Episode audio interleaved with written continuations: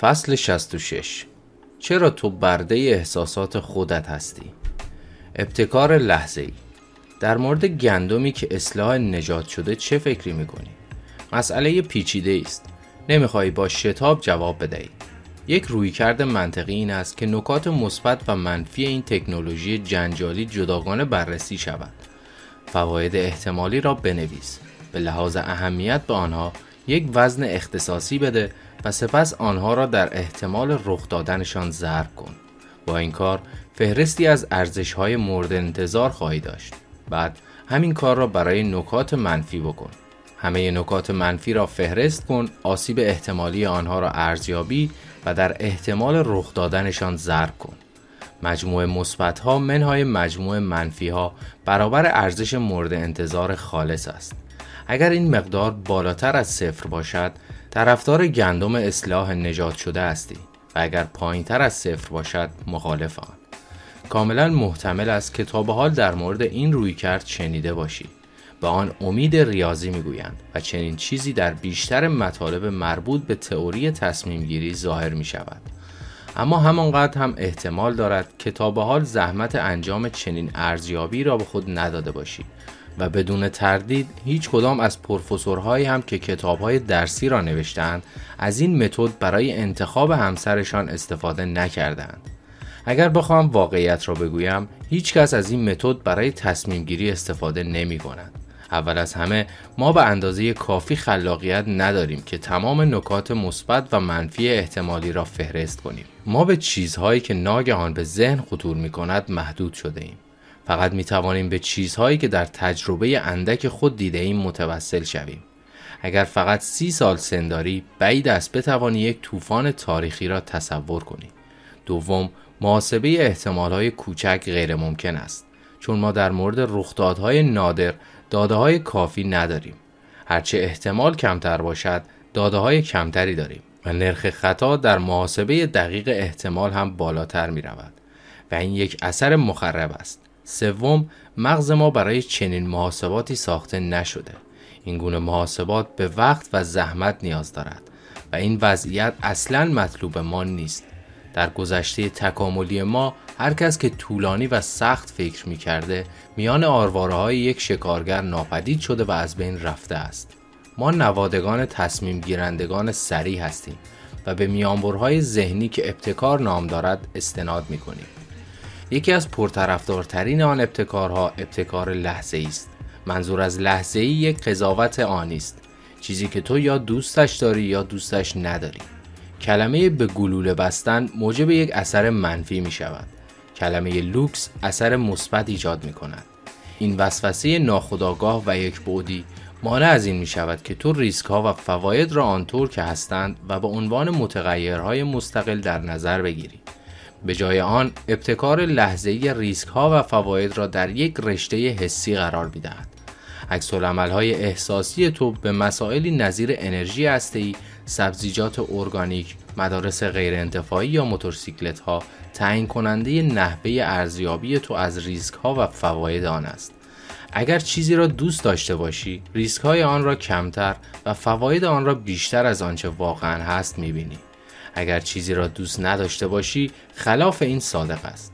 ریسک ها و فواید برای تو وابسته به نظر می رسد البته که در واقعیت وابسته نیست. جالبتر اینجاست. فرض کن یک موتور هارلی دیویدسون داری.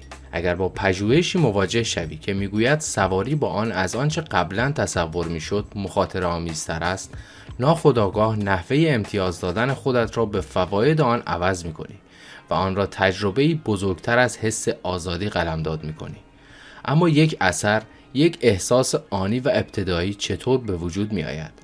محققان دانشگاه میشیگان یکی از سه تصویر موجود را در مدتی کمتر از یک صدام ثانیه از مقابل چشمان شرکت کنندگان گذراندند.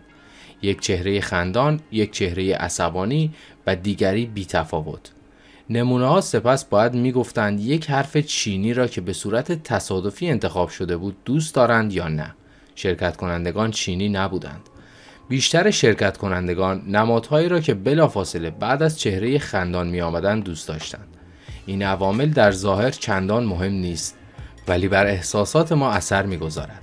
یک مثال دیگر که در آن یک عامل نچندان مهم نقش دارد. دو محقق به نامای هرشلیفر و شاموی بین سالهای 1982 تا 1997 رابطه بین میزان آفتاب صبحگاهی و عملکرد روزانه بازار را در 26 بازار بورس مهم آزمایش کردند. آنها ارتباطی را کشف کردند که بیشتر شبیه نصیحت یک کشاورز بود. اگر خورشید صبح در حال تابیدن باشد، بازار سهام در طول روز رشد خواهد کرد. نه همیشه، بلکه به طور معمول. چه کسی فکر می‌کرد نور خورشید میلیاردها دلار جابجا کند؟ خورشید صبحگاهی به طور مشخص همان اثری را دارد که یک چهره خندان داشت. خواهی نخواهی ما بازیچه دست احساساتمان هستیم. تصمیم گیری های پیچیده را با مشورت با احساساتمان انجام می دهیم نه تفکرمان. برخلاف قصد درونی خود سوال در مورد این چطور فکر می کنم را با در مورد این چه حسی دارم جابجا می کنیم. پس لبخند بزن. آینده تو به آن بستگی دارد.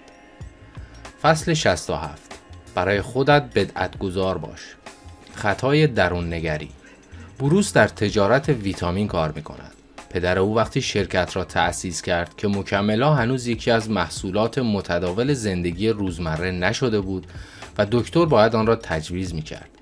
وقتی بروس در اوایل دهه 1990 میلادی زمام امور را به دست گرفت تقاضا سر به فلک کشیده بود بروس فرصت به وجود آمده را دو دستی قاپید و برای گسترش تولید وامهای کلانی گرفت. امروز او یکی از موفق ترین افراد این تجارت و رئیس اتحادیه ملی تولید کنندگان ویتامین است. از زمان بچگی به ندرت روزی را بدون خوردن حداقل سه مولتی ویتامین پشت سر گذاشته است. یک بار خبرنگاری از او پرسید اینها اثری داشتند یا نه؟ او جواب داد از این مسئله مطمئنم. حرف او را باور می کنی؟ یک سوال دیگر دارم. یکی از ایده هایی را که از آن 100 درصد مطمئنی انتخاب کن. مثلا قیمت طلا در پنج سال آینده بالا می رود. خدا وجود دارد. دندان پزشک تو بیش از حد از تو پول می گیرد. باورت را هر چه هست در یک جمله بنویس. آیا به خودت باور داری؟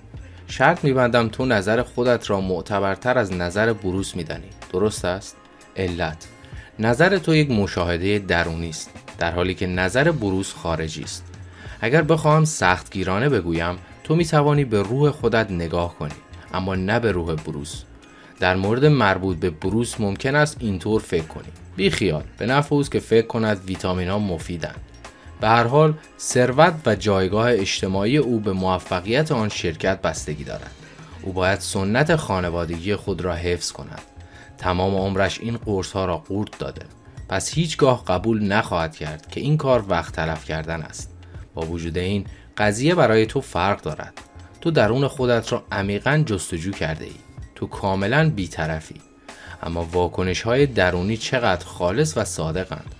روانشناس سوئدی پیتر یوهانسون اجازه داد شرکت کنندگان در آزمایش عکس چهره دو فرد را که تصادفی انتخاب شده بودند یک لحظه ببینند و چهره جذابتر را انتخاب کنند. او سپس عکس مورد پسند هر کس را از نزدیک به وی نشان داد و از آنها خواست جذابترین خصوصیت های عکس را توصیف کنند. با وجود این با یک تردستی جای دو عکس را عوض کرده بود. بیشتر شرکت کنندگان در تشخیص آن شکست خوردند و با جزئیات شروع کردند به توجیه اینکه چرا آن عکس را ترجیح می‌دادند. نتیجه مطالعه درون نگری قابل اعتماد نیست. ما وقتی درون نگری می کنیم یافته ها را دستکاری می کنیم. این باور که واکنش های درونی منجر به حقیقت و درستی می شود خطای درون نگری نام دارد. این چیزی فراتر از سفسته است. از آنجا که ما خیلی نسبت به باورهایمان اطمینان داریم وقتی کسی با نظرات ما موافق نیست سه نوع عکس عمل نشان می‌دهیم. عکس عمل یک فرض بر جهالت. طرف دیگر به طور مشخص اطلاعات لازم را در اختیار ندارد. اگر او آنچه را تو میدانی می‌دانست او هم نظر مشابهی داشت. فعالان سیاسی اینگونه فکر می کنند آنها باور دارند می توانند با روشنگری نظر دیگران را جلب کنند. عکس دو فرض بر حماقت طرف مقابل اطلاعات ضروری را دارد اما ذهنش به اندازه کافی رشد نکرده. او نمی‌تواند به نتیجه گیری آشکار برسد. به عبارت دیگر او احمق است. این واکنش به طور مشخص بین کارمندان دولت که نمی‌خواهند ارباب رجوعهای احمق سراغ آنها بروند پرطرفدار است. جواب سه. فرض بر بدخواهی. طرف مقابل تو اطلاعات ضروری را دارد. و حتی موضوع مورد بحث را درک می کند اما به شکل عمدی مقابله می کند او مقاصد شیطانی دارد. بسیاری از رهبران دینی و پیروان آنها اینگونه با بی ایمان ها برخورد می کنند اگر آنها با ما موافق نیستند حتما باید نوکران شیطان باشند. در نتیجه هیچ چیز باورپذیرتر از اعتقادات خودت نیست. ما باور داریم که درون نگری خداگاهی خالص را بیرون می کشد متاسفانه درون نگری تا حد زیادی فراورده است که دو خطر دارد. اول خطای درون نگری پیش های نادرست از شرایط ذهنی آینده ایجاد می کند اگر بیش از اندازه و برای مدت طولانی به مشاهدات درونی خود اعتماد کنی ممکن است یک زنگ بیدارباش وحشتناک در انتظار تو باشد. دوم ما باور داریم که درون نگری های ما مورد اعتمادتر از درون نگری های دیگران است. و این باعث ایجاد حس برتری می شود. درمان خودت را بیشتر نقد کن. به مشاهدات درونی خودت با همان تردیدی نگاه کن که به ادعاهای افراد غریبه نگاه می کنی. سختگیرترین منتقد خودت باش. فصل 68 چرا باید کشتی های خود را آتش بزنید؟ ناتوانی در بستن درها. در کنار تخت من دو جین کتاب روی هم تلمبار شده. کم و بیش تمامشان را خواندم. اما نمی‌توانم از هیچ کدامشان دل بکنم. می‌دانم خواندن پراکنده آن کتاب ها به رغم زمان زیادی که صرف خواندنشان می کنم هیچ کمکی به من در درکشان نخواهد کرد. و به همین خاطر باید وقت خودم را فقط صرف خواندن یکیشان بکنم. پس چرا هنوز دارم بین هر 24 کتاب پرسه می‌زنم؟ مردی را می‌شناسم که با سه زن قرار ملاقات می‌گذارد. او عاشق هر سه نفرشان است و می‌تواند تصور کند با هر یک از آنها تشکیل خانواده بدهد. با این حال او جرأت انتخاب یکی از این سه نفر را ندارد. صرفا به این دلیل که این انتخاب به معنای گذشتن از دو نفر دیگر برای همیشه است. اگر از تصمیم گیری خودداری کند تمام گزینه ها روی میز باقی میماند. اما نکته منفی به نتیجه نرسیدن تمامی این رابطه هاست در قرن سوم پیش از میلاد ژنرال ژیانگیو ارتش خود را از رود یانگتسه عبور داد تا با امپراتوری کین نبرد کنند. در حالی که لشکریان او خوابیده بودند دستور داد تمام کشتی ها را با آتش بکشند. روز بعد به آنها گفت حالا فقط یک انتخاب دارید فقط می جنگید یا پیروز می شوید یا کشته. او با حذف گزینه عقب نشینی حواس سربازان را بر تنها چیزی که اهمیت داشت متمرکز کرد جنگیدن. کورتس کشورگشای اسپانیایی از همین کلک انگیزشی در قرن 16 هم استفاده کرد. او بعد از ورود به ساحل شرقی مکزیک کشتی خود را غرق کرد. ژیانگیو و کورتس استثناء ما انسانهای معمولی هر کاری می کنیم که تعداد گزینه های موجود بیشینه باشد. دن آریلی استاد روانشناسی و جیونگ شین قدرت این غریزه را با استفاده از یک بازی کامپیوتری نشان دادند. بازیکنان با 100 امتیاز کار را شروع می کردند و روی صفحه مقابل آنها سه در ظاهر می شد. یک در قرمز، یکی آبی و یکی سبز. باز کردن هر در باعث کم شدن یک امتیاز می شود. ولی به ازای هر اتاقی که با آن وارد می شدند می توانستند امتیازات بیشتری جمع کنند. بازیکنان منطقی عمل می کردند. پر امتیازترین اتاق را پیدا می کردند و تا می توانستند امتیاز جمع می کردند. سپس آریلی و شین قوانین را عوض کردند. اگر پس از دوازده حرکت درها باز نمی‌شد بازیکنان کم کم از صفحه محو و در نهایت ناپدید می شدند. حالا بازیکنان از یک در به یک در دیگر می رفتند تا تمام گنج های ممکن را به دست بیاورند. تمام این تلاش های بیحاصل به این معنا بود که آنها 15 درصد کمتر از بار اول امتیاز کسب کرده بودند. سازندگان سپس یک گره دیگر به بازی اضاف کردند. با باز کردن هر در حالا سه امتیاز کم می شود. بازیکنان حراسان امتیازات خود را از دست می دادند چون تلاش می کردند تمام درها را باز نگه دارند. حتی وقتی شرکت کنندگان میفهمیدند در هر اتاق چند امتیاز وجود دارد چیزی تغییر نمی کرد. از بین بردن گزینه ها چیزی نبود که آنها حاضر به انجامش باشند. چرا تا این حد غیر منطقی رفتار می‌کنیم؟ چون طرف منفی قضیه همیشه چندان واضح نیست. در بازارهای اقتصادی اوضاع شفافتر است. یک گزینه اقتصادی که باعث افزایش امنیت می شود هزینه خود را دارد. چیزی به نام گزینه مجانی وجود ندارد. اما در بیشتر زمینه های دیگر برخی گزینه ها به نظر مجانی. البته این یک توهم است آنها هم برای خود قیمتی دارند اما برچسب قیمتشان غالبا پنهان و ناملموس است هر تصمیم مقداری از توان ذهنی ما را مصرف می کند و مدتی از زمان ارزشمند ما را می گیرد. مدیران عامل که تمام گزینه های ممکن برای توسعه شرکت خود را بررسی می کنند معمولا آخر سر هیچ کدام را انتخاب نمی کنند. شرکت هایی که می خواهند به تمام بخش های امور مشتری پاسخگو باشند نمی توانند به هیچ کدام پاسخ بگویند. فروشندگانی که دنبال شرکت در تک تک معاملات هستند نمی توانند چیزی بفروشند. ما همواره می خواهیم در آن واحد کارهای زیادی بکنیم. از هیچ امکانی نمی گذاریم و می خواهیم تمام گزینه ها را همزمان در اختیار داشته باشیم. اما این امر به سادگی می تواند موفقیت ما را نابود کند. باید یاد بگیریم درها را ببندیم. یک راهکار تجاری باید به طور ویژه در مورد چیزهایی باشد که نباید درگیرشان شد. استراتژی زندگی خود را مثل استراتژی یک شرکت بنویس. کارهایی را که نباید در زندگی بکنی بنویس. به بیان دیگر تصمیم های حساب شده ای بگیر تا برخی چیزها را کلا نادیده بگیری و وقتی شرایطش پیش آمد طبق لیست نبایدهایت رفتار کن. این کار نه تنها تو را از افتادن در گرفتاری حفظ می کند بلکه زمان تفکر زیادی هم برایت نگه می دارد. یک بار خوب فکر کن و تصمیمت را بگیر که سراغ چه چیزهایی حتی اگر فرصتش بود نروی. بیشتر درها ارزش وارد شدن ندارد. حتی اگر به نظر برسد چرخاندن دسته در بسیار ساده است.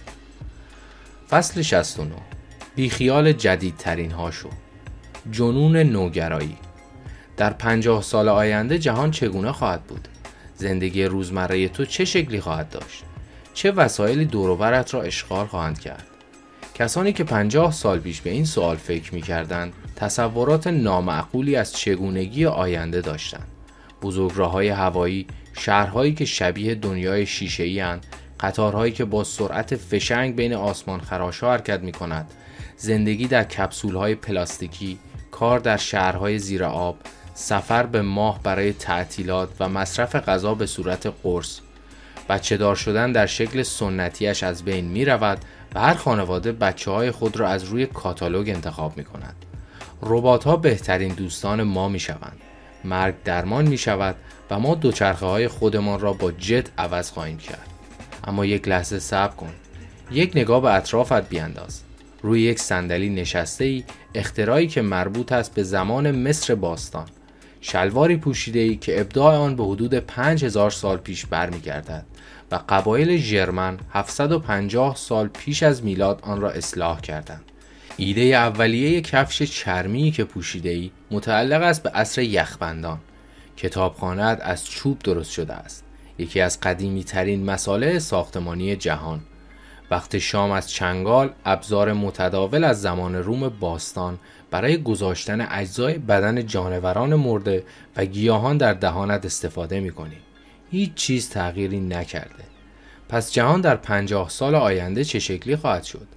نسیم طالب در کتاب نشگن شمه ای از آن را به ما نشان می دهد. فرض کن بیشتر فناوری هایی که در پنجاه سال گذشته وجود داشته نیم قرن دیگر نیز به ما خدمت کنند. همینطور فرض کن فناوری های اخیر بعد از چند سال از رده خارج شود. چرا؟ با آن اختراعات به چشم نمونه نگاه کن. هر چیزی که توانسته در گذر قرنها جایگاه خود را حفظ کند احتمالا در آینده نیز از بین نخواهد رفت. تکنولوژی قدیمی خود را ثابت کرده است. این منطق ذاتی که ممکن است همواره برای ما قابل درک نباشد. اگر چیزی چندین عصر دوام بیاورد یعنی ارزش خودش را دارد. می توانی دفعه بعد که به جلسه راهبردی رفتی این را به خاطر داشته باشی. پنجاه سال بعد هم بسیار به امروز شبیه است. ابزارهای پرزرق و برق و ابداعات جادویی بیشترشان زودگذر خواهند بود. وقتی به آینده میاندیشیم در ذهن خود تاکید بسیاری بر ابزار متداول جدید و اختراعات ثبت شده می کنیم و به سادگی از کنار نقش فناوری سنتی می گذریم. در دهه 1960 سفرهای فضایی تمام تیترها را به خود اختصاص داده بود. به همین سبب تصور می کردیم می توانیم روزی به مدرسه ای در مریخ برویم. در دهه 1970 پلاستیک وارد کار شد و همه بر زندگی در خانه های نامرئی تمرکز کردند. طالب ریشه های این تمایل را تلهی به نام جنون نوگرایی می داند. جنونی که ما را مجذوب تمام چیزهای نو و پرزرق و برق می کند. پیش از این من پذیرندگان اولیه دسته ای از مردم که نمی توانند بدون خرید جدیدترین مدل آیفون زندگی کنند را درک می کردم. فکر می کردم آنها جلوتر از زمان خود زندگی می کنند. حالا آنها به نظر من افرادی غیر منطقی و دچار نوعی اختلال جنون نوگرایی برای آنها مزایای قابل لمس یک محصول ذره اهمیت ندارد بلکه به روز بودن مهم است پس خودت را با پیشبینی آینده به دردسر نینداز فیلم 2001 یک اودیسه فضایی استنلی کوبریک به خوبی نشان می دهد چرا نباید چنین کاری کرد این فیلم که در سال 1968 ساخته شده بود پیش بینی کرد با آغاز هزاره جدید هزاران نفر از شهروندان آمریکا روی ماه زندگی خواهند کرد و شرکت های هوایی آمریکایی پروازهای روزانه مردم را به فضا مدیریت می کند. من ضمن در نظر داشتن این پیش بینی های خیال انگیز یک قانون سرانگشتی را پیشنهاد می کنم. هر چیزی که به مدت x سال دوام آورده تا x سال دیگر هم برقرار خواهد بود. طالب در کتاب خود شرط میبندد که صافی زبال زدای تاریخ شعبده را از جادوی واقعی جدا خواهد کرد. من هم کاملا در این قضیه پشت او هستم. فصل هفتاد. چرا تبلیغات اثرگذارند؟ اثر خفته یا پدیده خوابنده؟ در جنگ جهانی دوم کشورهای گوناگونی فیلم های تبلیغاتی تولید می کردن. این فیلم ها برای این اساس طراحی می شد که تمام جمعیت و به خصوص سربازان را از حس میهندوستی سرشار کند تا اگر لازم باشد تا سرحد فدا کردن جانشان پیش بروند آمریکا هزینه زیادی صرف این تبلیغات کرد طوری که اداره جنگ تصمیم گرفت بررسی کند آیا این هزینه ها واقعا ارزشمند بوده یا نه تعدادی پژوهش برای بررسی چگونگی اثرگذاری این فیلم ها روی سربازان معمولی انجام شد. نتایج ناامید کننده بود. آن فیلم ها ذره به اشتیاق سربازان برای شرکت در جنگ اضافه نمی کردند. علتش بد بودن ساخت این آگهی ها بود. نمی توان اینطور گفت. سربازها از تبلیغاتی بودن فیلم ها آگاه بودند و این باعث می شد پیغامشان پیش از دیده شدن فیلم از اعتبار ساقط شود. حتی اگر فیلم نکته منطقی را مطرح می کرد یا موفق به برانگیختن مخاطب می شد باز هم اهمیتی نداشت محتوای آن از ابتدا نزد سربازان سطحی به نظر می رسید و آن را انکار می کردند. نه هفته بعد یک اتفاق غیرمنتظره رخ داد. روانشناسان نگرش سربازان را برای بار دوم سنجیدند. نتیجه از این قرار بود. کسانی که فیلم را دیده بودند به نسبت کسانی که آن را ندیده بودند حمایت بیشتری از جنگ می کردند. ظاهرا تبلیغات بالاخره کار خود را کرده بود. دانشمندان شگفت زده بودند. به خصوص که می‌دانستند موجه بودن یک استدلال به مرور کاهش مییابد و مثل یک ماده رادیواکتیو نیم عمر دارد حتما خودت هم به چنین موردی برخورد کرده ای مثلا یک مقاله درباره مزایای ژندرمانی مطالعه می کنی بلافاصله پس از خواندن آن از ته دل به آن ایمان میآوری. اما پس از چند هفته درست به خاطرت نمیآید که چرا. مدتی بعد نهایتا تنها یک کسر اندک از آن اشتیاق باقی میماند. به طرز اعجاب آوری برعکس این موضوع برای تبلیغات حکم فرماست. اگر بر یک نفر اثر بگذارد اثرشان به مرور افزایش مییابد. چرا؟ کار هاولند روانشناس که آن تحقیقات را بر اداره جنگ انجام داده بود این پدیده را اثر خفته نامگذاری کرده از حافظه ما منبع یک استدلال زودتر از خود ادله پاک می شود. این بهترین توضیح اثر خفته تا به امروز است. به بیان دیگر مغز به سرعت فراموش می کند اطلاعات را از کجا آورده مثلا از اداره تبلیغات با این حال خود پیغام مثلا اینکه جنگ ضروری و شرافتمندانه است دیرتر پاک می شود یا حتی باقی می ماند. از این رو هر دانسته ای که از یک منبع غیر معتبر ناشی می شود به مرور در ذهن ما اعتبار می گیرد. نیروی بی اعتبار کننده خیلی زودتر از خود پیغام از میان می رود. در آمریکا انتخابات بیش از پیش به تبلیغات نامطبوع وابسته شده است. در این تبلیغات نامزدها در تلاشند اعتبار و عملکرد طرف مقابل را خدشدار کنند.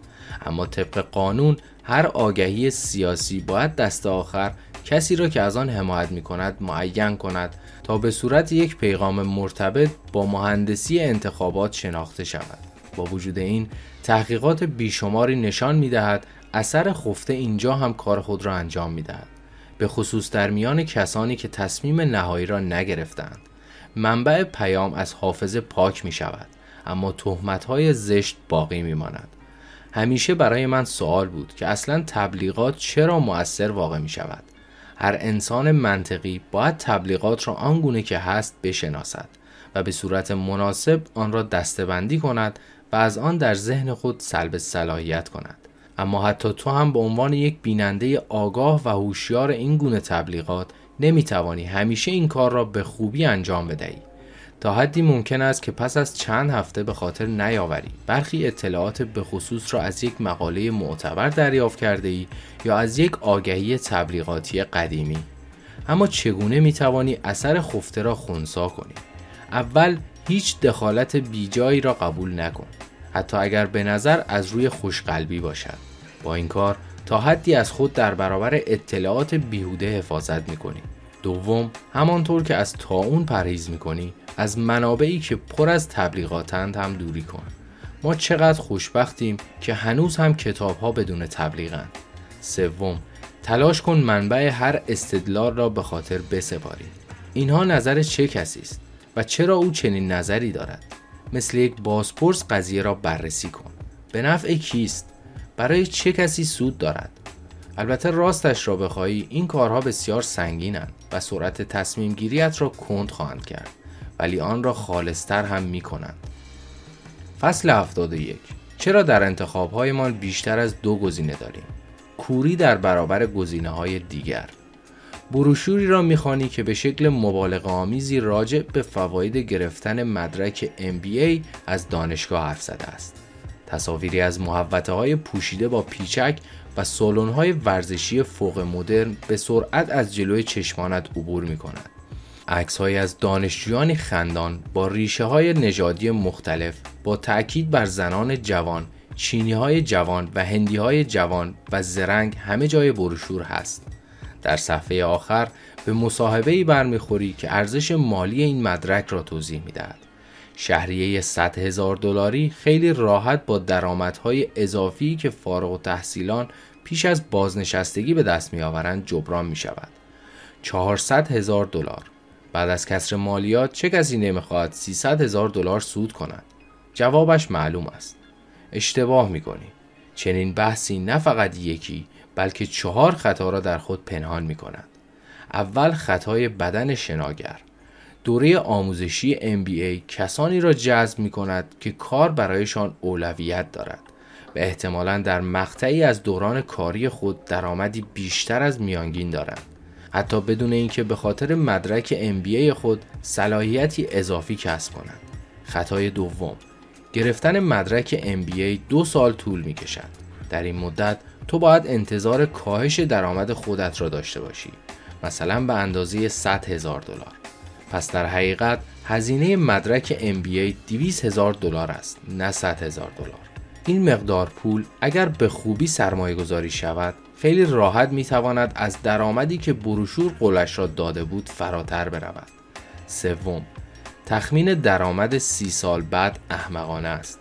چه کسی می داند در سه دهه آینده چه اتفاقهایی می افتد و در آخر گزینه های دیگری هم وجود دارد.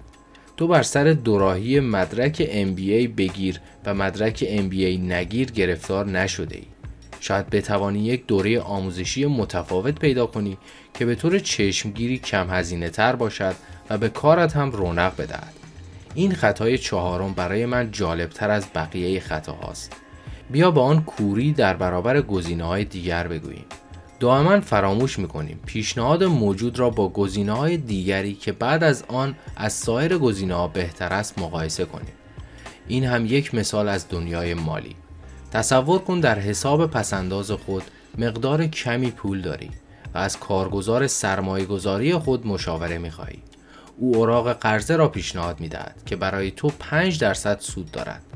به این نکته اشاره می کند این مقدار سود بسیار بیشتر از یک درصد سودی است که بابت ماندن پول در حسابت می گیری. آیا منطقی است که اوراق قرضه را بخری؟ ما اطلاعی نداریم.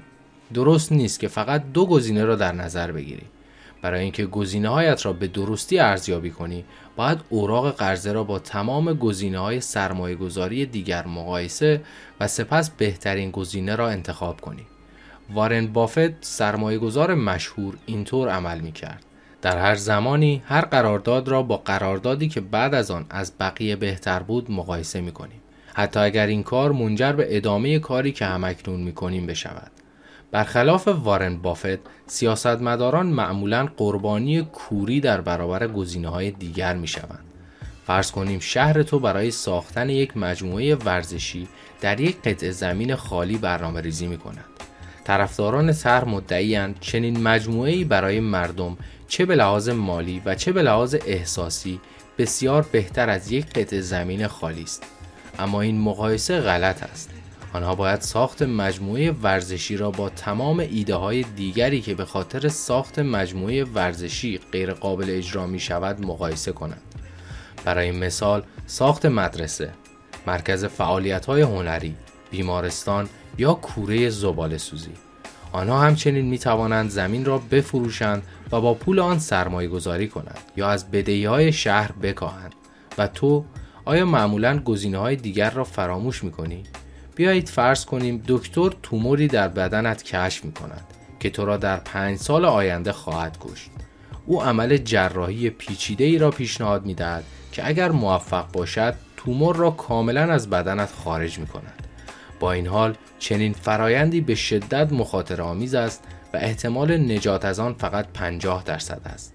چه تصمیمی می گیری؟ گزینه های خود را سبک سنگین می کنی.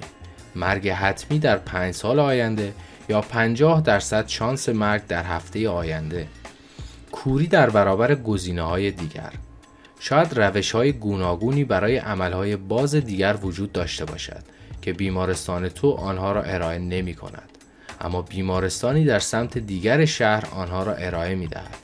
این عمل باز ممکن است همه تومور را خارج نکند و فقط رشدشان را آهسته کند ولی به مراتب ایمنتر است و به تو اجازه می دهد ده سال بیشتر زندگی کنی. چه کسی می داند؟ شاید در طول این ده سال یک درمان پیشرفته تر برای ریشهکن کردن تومورها در دسترس قرار بگیرد. حرف آخر اگر در تصمیم گیری مشکل داری یادت باشد گزینه ها فراتر از عمل جراحی نکردن یا عمل جراحی با ریسک بالا هستند. سختی ها را فراموش کن و چشمهایت را روی گزینه های بهتر باز کن.